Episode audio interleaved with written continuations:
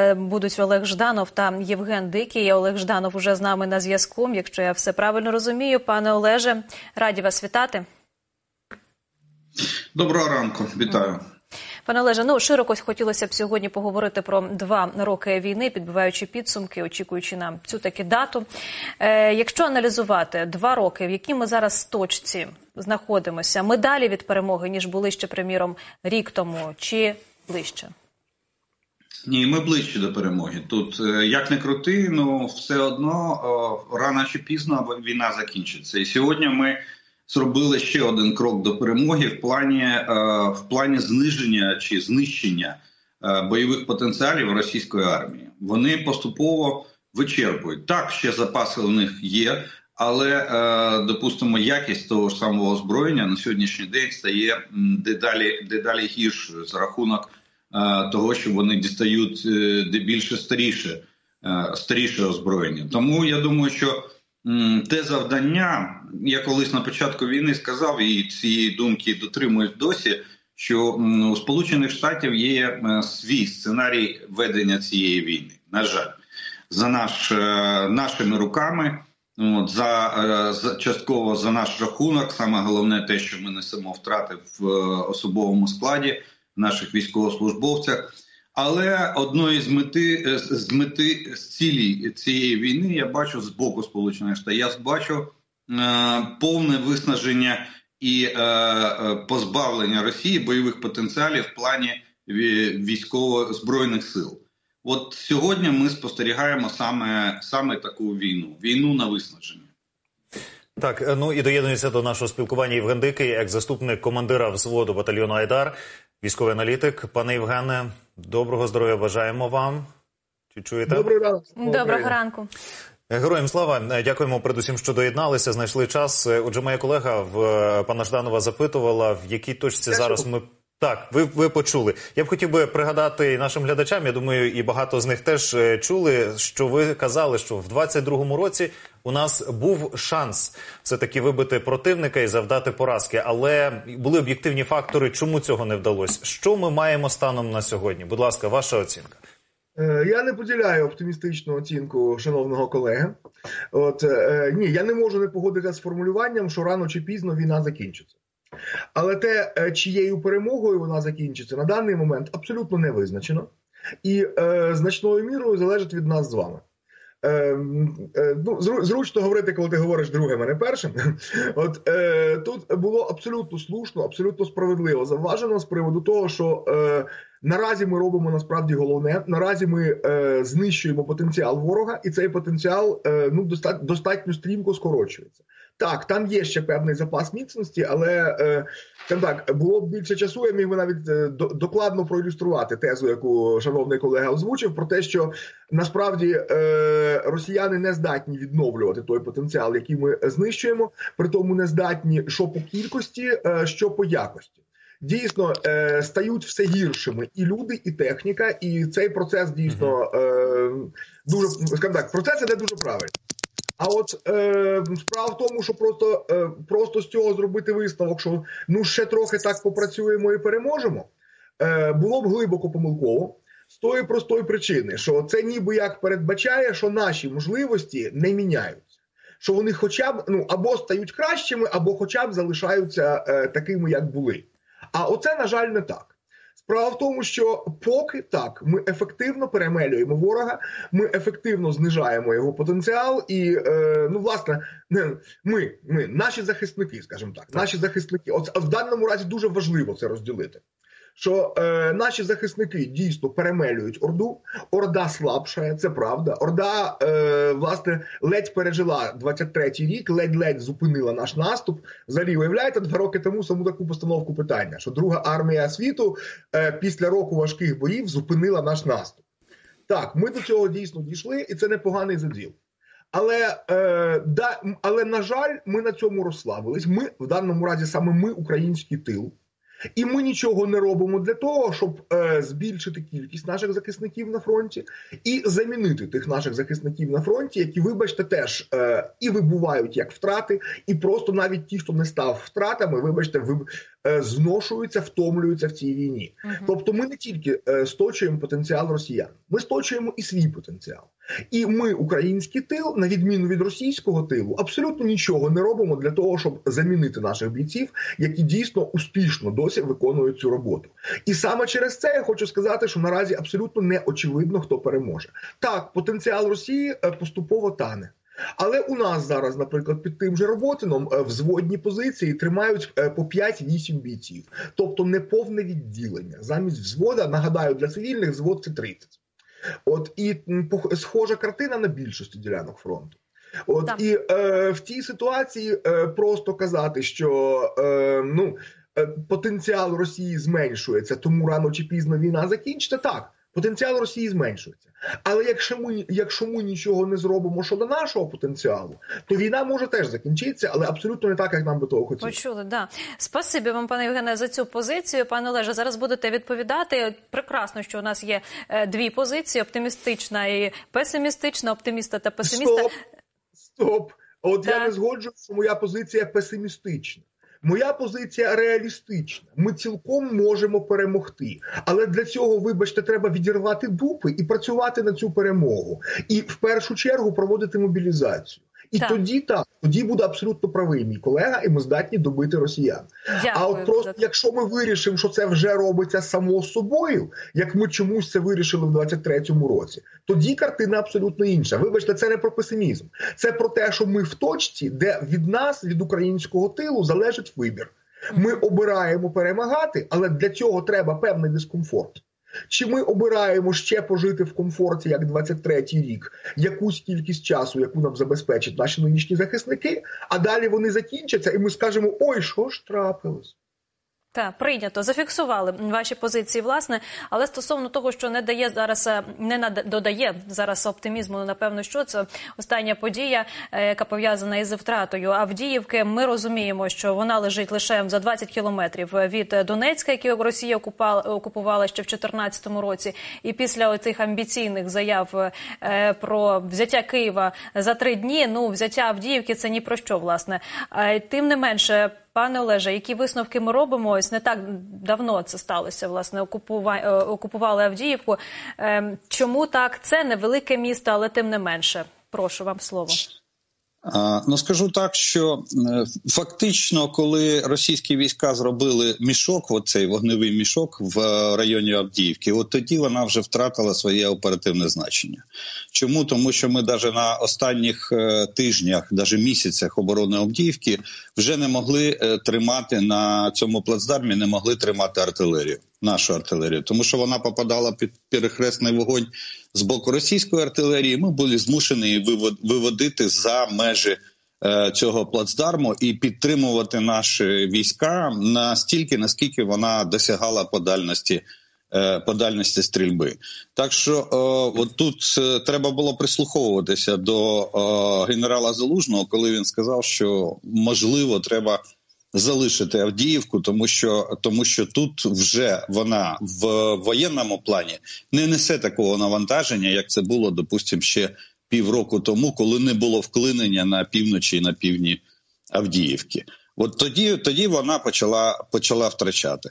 А ми зробили, е, як завжди, ми до останнього намагалися тримати її. Навіть в, в останню мить е, під, е, було вирішено підсилити гарнізон Авдіївки. А, потім, а потім терміново її е, терміново її залишили. Так що тут, е, тут я рахую, треба було просто приймати своєчасно приймати рішення стосовно стосовно утримання е, цього, цього плацдарму в плані його значимості для, для оборони військ. А тепер ми намагаємося, е, намагаємося не просто відійти. Нам треба нам треба час. Ми не можемо відірватися від переслідуючого нас противника, і тому не можемо. У нас немає часу на, на створення системи оборони і закріплення на якомусь з рубежів.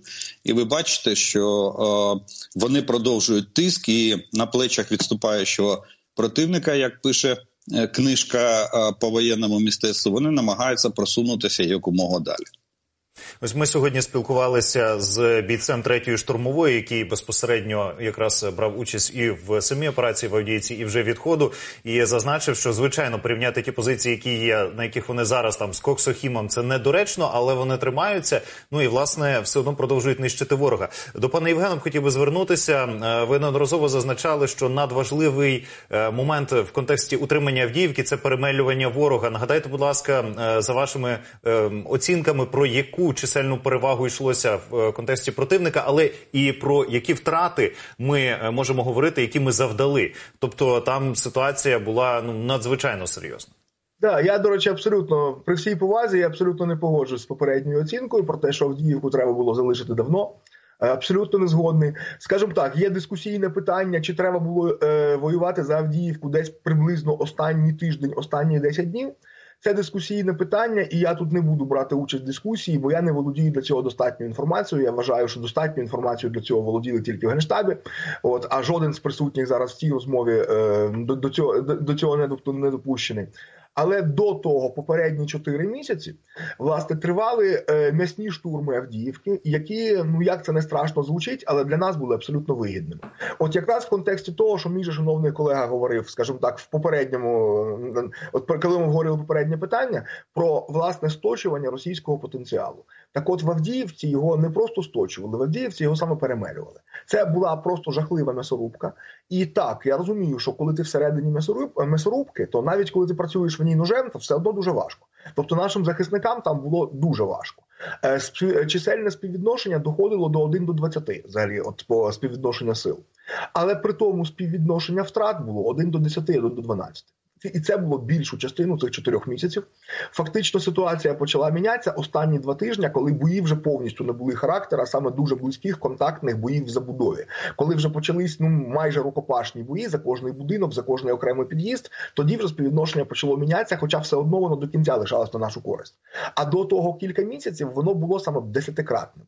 Тому вибачте, але це було для нас вигідно, це було треба робити. От е, росіяни лишили там. Ну візьмемо, до речі, от там в них нещодавно е, сталася сумна для нас подія. Нам тепер зовсім нема кого читати.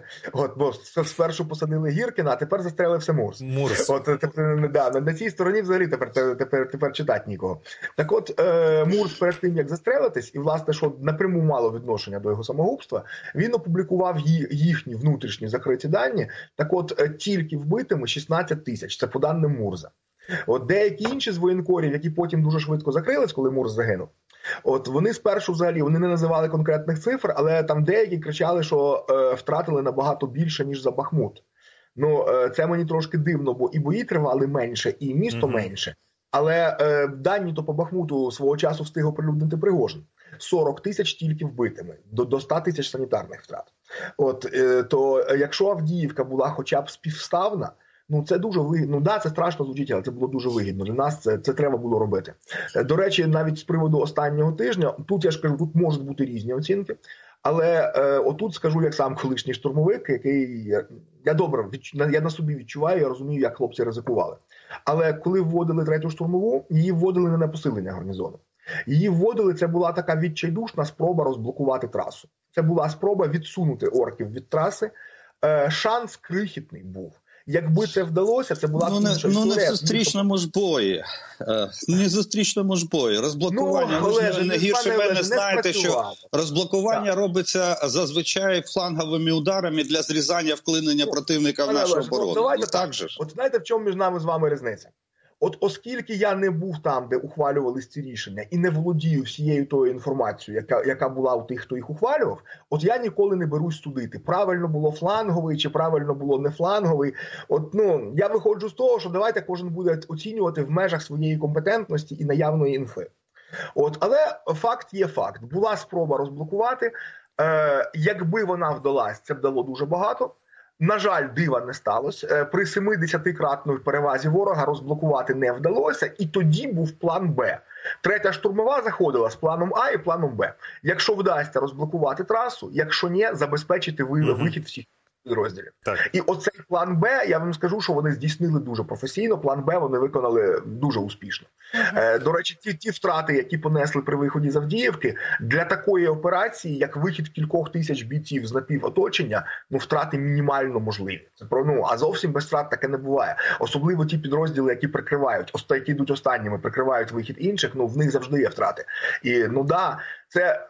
Я розумію, що я зараз звучу як сволоч, вибачте, тому що кожний наш захисник, кожна наша захисниця, втрата їх це трагедія.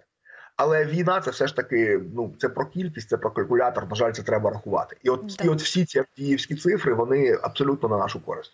Дякуємо, панове, за такий глибокий аналіз Авдіївської ситуації. Е, Рухаємося далі. Зараз загалом близько 18% території України залишається під російською окупацією. Це включно із е, Кримом, е, частинами Донецької Луганської областей. Якщо раніше навесні, рік тому, власне, ми чули дуже багато про наш контрнаступ і про відвоювання захоплених росіянами територій, то нині е, про це ані слова. Е, Ну, власне, і радше риторика е, йде про те, аби стояти у міцній обороні. Чому так, пане Олеже? Ну, я думаю, то це залежить від постачання техніки озброєння. От, до речі, в чому розбіжність наших позицій з ем, е, паном е, з паном Диким, в те в то Євгеном, в тому, що е, я рахую, що воювати повинна сьогодні в сучасній війні. Воювати повинна техніка. Е, Техніка так з особовим складом, і е, м'ясні штурми повинна перемагати за допомогою заліза. От, а не а не е, такого шаленого і е, всебічного героїзму нашої нашої піхоти. От е, і в цьому величезна проблема. Проблема в тому, що ми е, розтягнули в 20, точніше, не ми, наші партнери розтягнули постачання техніки озброєння в 23-му році. Пам'ятаєте, танковий Рамштайн відбувся в січні місяці 23-го року, але танки прийшли наприкінці весни. І коли ми починали контрнаступ, е, е, і то е, по словам наших воєнних начальників, деяких не все не вся заявка була виконана з боку наших партнерів. Сьогодні відбуває, а сьогодні відбувається взагалі провал в плані постачання, особливо боєприпасів. І ми і ми це відчуваємо на фронті. І до речі, це сказується на якості оборони наших наших військ. Щоб е, знов таки ми змушені за рахунок героїзму нашої піхоти утримувати позиції при мінімально мінімальній можливості вогневого ураження противника при відсутності як мінімум двох видів озброєння, е, які на сьогоднішній день досі не поставлені нам. Я маю на увазі оперативно-тактичні ракетні комплекси і е, чи ракети до комплексів, тому що пускові у нас вже давно є, і авіація. Роль авіації в сучасному бою нам нам продемонструвала, на жаль, Російська Федерація в Авдіївці. Що може зробити авіація з е, будь-яким районом оборони, не зв... не зважаючи наскільки він укріплений і так далі. Тому це, це до речі, я погоджуюсь з тим, що ми е, свої очікування завищили і е, ну, для самі для себе, ну це наша ментальність. Ми завжди возводимо в ранг святого писання якусь мету, яку ми хочемо отримати. Це це у нас національне. Я ну це моя думка. От і ми да дійсно очікування були були завищені. А сьогодні, як кажуть, хто опікся на молоке, той дує на воду. І сьогодні, а сьогодні і у нас е, наші наші думки стали більш е, більш приземленими, і ми розуміємо, що як, якщо танки і артилерія не прийдуть від наших партнерів, то яке б не було співвідношення, на ми е, довго в такій обороні не вистоїмо. Угу. А стосовно стосовно мобілізації, зауважу, що мобресурс є. І е, на сьогоднішній день, але відсутня внутрішня політика держави стосовно мотивації примушення населення повністю відсутна. Uh-huh. Е, у громадянина є права і є обов'язки. Так, от е, мотивація з боку держави і чи, чи формування суспільної думки відносно того, що треба йти і захищати, воно на сьогоднішній день повністю відсутнє. Но навіть якщо ми е, на сьогоднішній день зараз почнемо цю роботу з е, населенням і е, почнемо збільшувати темпи мобілізації, мобілізація йде. Не, не такими темпами, як як хотілося б, але закон діє погано, добре. Це вже ну правильно ви сказали. Генштаб знає і е, до чогось прагне, до якихось цифр, планів. От з одного боку, но з іншого боку, е, якщо ми зараз відмобілізуємо 100 там 200 тисяч особового складу, куди ми їх дінемо? Під що ми їх мобілізуємо? Під під передягнення форму і е, вручення автомату? Де танки, де бойові броньовані машини, де артилерія для того, щоб цих людей uh посадити на це озброєння і сформувати з них повноцінне військо.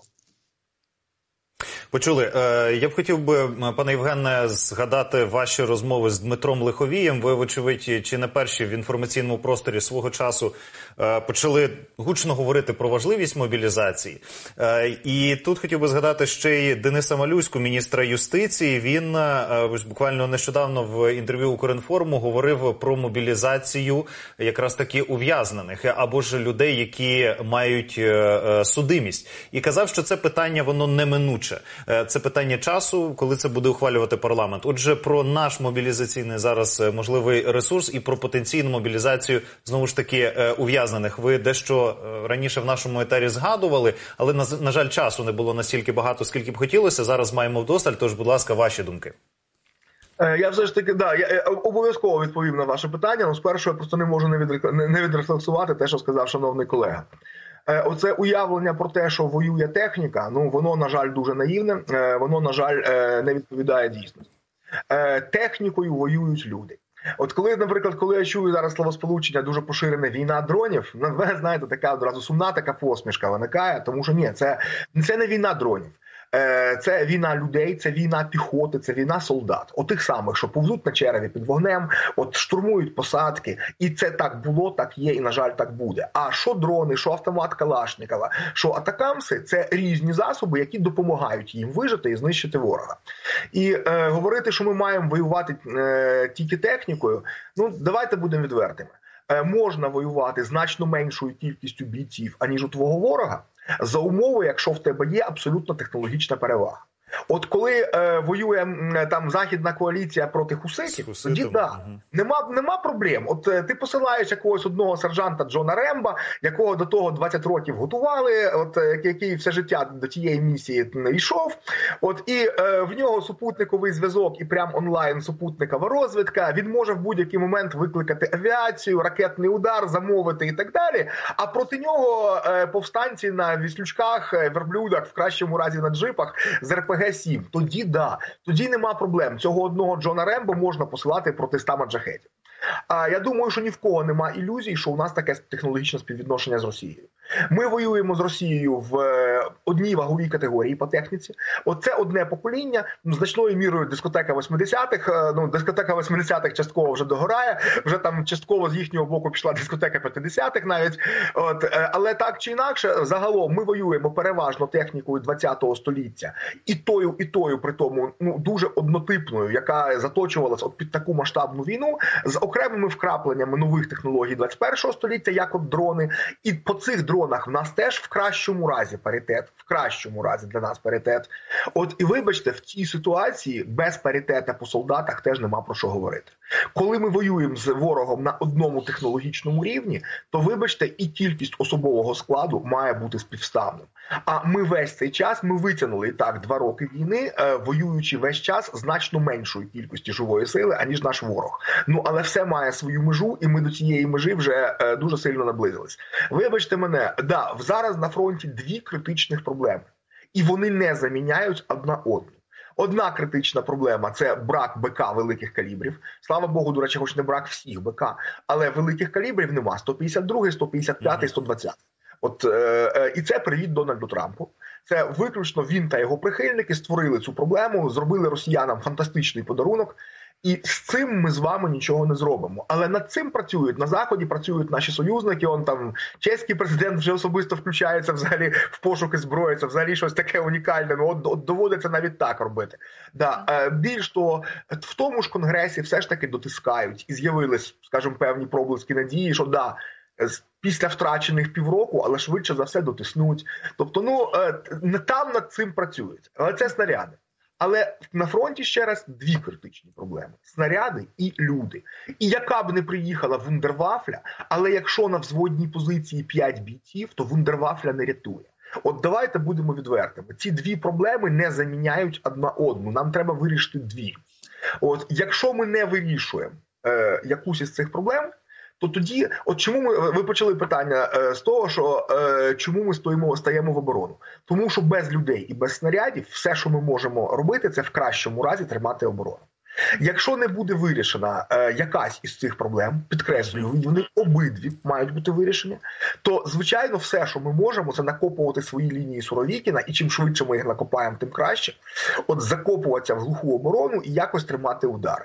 Але якщо проблема снарядів буде вирішена, а швидше за все так, то тоді нас стримуватиме виключно наша власна, створена от нами з вами, тобто українським тилом. Це, до речі, не проблема армії. Проблема армії починається з моменту, як людина одягнула піксель. От далі генерали відповідають, що ця людина їсть, чого її навчають, які накази їй дають. Але звідки людина з'явиться в армії, це відповідальність цивільної частини суспільства, тобто, тобто нас з вами, от українського тилу, і от ми свою зону відповідальності провалюємо. І нам дуже зручно це робити, розповідаючи, що ну все одно ж снарядів нема. Трамп снарядів не дав. Окей, завтра снаряди приїдуть. І хто воюватиме? От і Пане Євгене, і, давай... да, і вертаюся тепер до вашого конкретного питання по зеках. От е, і по зеках, і по тих, що раніше були засуджені. Е, так, я вважаю, що е, по-перше, суто це навіть з міркувань справедливості, те, що в нас на сьогоднішній день е, людина, яка колись схибила і має судимість. Вона таким чином чомусь має охоронну грамоту. Вона звільнена від виконання свого конституційного обов'язку по захисту держави. Чесно кажучи, вам не здається, що це трошки абсурдно. Ем, захист держави це, звісно, почесний обов'язок, але дуже важкий і звільняти від неї людину в якості покарання, ну воно якось таке, знаєте. Тобто, як мінімум, але далі суто з прагматичних, практичних міркувань е, я не розумію, чому цим людям не воювати. До речі, навіть ті, що зараз відбувають покарання, я б добровільно дозволив. Ну да, деякі статті, звичайно, варто виключити. Ну я б там насильникам, наприклад, до рук зброї не давав, як там не створювати їм спокуси за зайві. Але е, те, що взагалі я я чув від деяких навіть командирів, е, от саме від кадрових офіцерів, про те, що та ні, ми не хочемо, щоб нам вислали засуджених. А отут я не погоджусь. Я воював в Добробаті, і ви знаєте, ми спершу почали воювати, і тільки потім до нас приїхали воєнкоми нас легалізувати і оформлювати. І раптом в ході так. цього оформлення виявилось, що ой, а ми декого не можемо оформити, бо в них судимості. А люди самі добровільно приїхали і чудово воювали. Те, що людина десь не дружить з законом е, і з державою, не означає, що вона не патріот своєї країни. Дуже по різному буває. Зрозуміло. Пане Євгене, е, я думаю, що ми про це ще обов'язково uh -huh. в наступних етарах подискутуємо. Дамо можливість пану Олегу відреагувати. На жаль, часу у нас звичайно було більше ніж зазвичай, але теж він обмежений. Пане так, звичайно, пане Олеже, будь пане ласка. Олеже, я хотіла б тут додати ще е, для того, аби ви е, сформували ще свою думку, виходячи з слів вчорашніх Давида Арахамі, який спілкувався з журналісткою, відповідав на її запитання, чи змушена буде Україна ще проводити додаткові мобілізації, і він каже, що якщо США відхилять ухвалять рішення про виділення допомоги, або якщо ця допомога буде меншою, буде додаткова мобілізація. І власне його цитата: якщо буде допомога менша, нам потрібно більше мобілізувати людей. Якщо допомога буде більшою, тоді коефіцієнт озброєння зростає, і тоді нам потрібно менше людей, тому що ми можемо деякі ділянки фронту увага закрити умовно зброєю, і не потрібно стільки людей. Ну якщо зброї не буде, закриваємо дірки людьми. Так я розумію. Прошу. Е. Мобілізація е, все одно потрібна, тому що втрати ніхто не відміняв. Дійсно, війна е, війна несе втрати. Але дуже цікаво було спостерігати, пане Євгене. Ви все одно прийшли до того ж висновку, що і я сказав, що не буде не буде боєкомплекту, не буде техніки, то ніхто особовим складом багато не навоюєш. Тому о, тому частково можна погодитися. Чим більше буде техніки озброєння, чим вона буде сучасніше і буде мати перевагу. Над е, ворожою технікою, тим е, тим менше потреб в особовому складі буде буде мати збройні сили України. І ми це переконалися. Та коли ми отримали західну артилерію, яка фактично при меншій кількості дала нам на окремих ділянках фронту, на окремих оперативних напрямках паритет з російською артилерією, незважаючи на те, що е, витрата боєприпасів складала 1 до 5, 1 до 7, От, то погодьтеся, е, якби артилерії була е, кількість один до одного, у нас би була суттєва перевага. А суттєва перевага завжди це збереження життя особового складу і потреба в меншій кількості е, особового складу для виконання бойових завдань. Так, я погоджуюсь повністю, що поки, як е, казав е, ізвісний герой, поки рядової піхоти Ваня не ступить на землю, не можна казати, що ця земля вже звільнена. Або якщо це з боку ворога, то захоплена. Так що тут е, питання технологічності оснащення е, армії. Це е, первостепенне питання, і від нього буде залежати е, кількість е, обсягу мобілізації, яка потрібна буде для формування е, сучасної армії. Так, пане Євгене, прошу, реагуйте. Категорично не погоджусь. Е, Справа в тому, що е, е, ні, одразу так. Звичайно, чим технологічніше ми будемо оснащені, тим краще. Але мобілізація потрібна в будь-якому разі. І вибачте, те, що несе Арахамія, це от, от видно, що людина взагалі про війну знає з ящика. От е, да, до речі, от тут тільки що була цитата з, з, з класики. Я теж додам цитату з класики. Пане Олеже, пам'ятаєте, оцей е, древній древній радянський фільм? Тобто, Главна деталь любого оружия – голова бойця. От, так от, власне, е, яку б технологічну зброю нам не дали, і чим технологічнішу, тим краще. Від цього залежить, як ми реалізуємо. Ну, власне, ми говоримо про те, що ми маємо або стояти в глухій обороні, або наступати і знищити ворога. І оце визначається тим, яку техніку нам дадуть. Ми стоїмо в обороні, але в обох випадках потрібні люди, і в обох великій кількості, щоб наступати. Євгене. Ні, секунду, ні, ні, вибачте, Ну, у нас з вами питання, бо ми тут пане. Євгене, у нас з вами розбіжність тільки в кількості а, цих людей. Ні, а я в просто принципі, до того, що не можна ставити в залежність. От дали більше зброї, і ми менше мобілізували. Боже збав, не можна таку логіку людям закладати. Дали більше зброї, значить, ми мобілізували людей і наступаємо. Дали менше На зброї, зброю, значить, ми на- тим на більше мобілізували зброї, людей, щоб хоча б утримати оборону.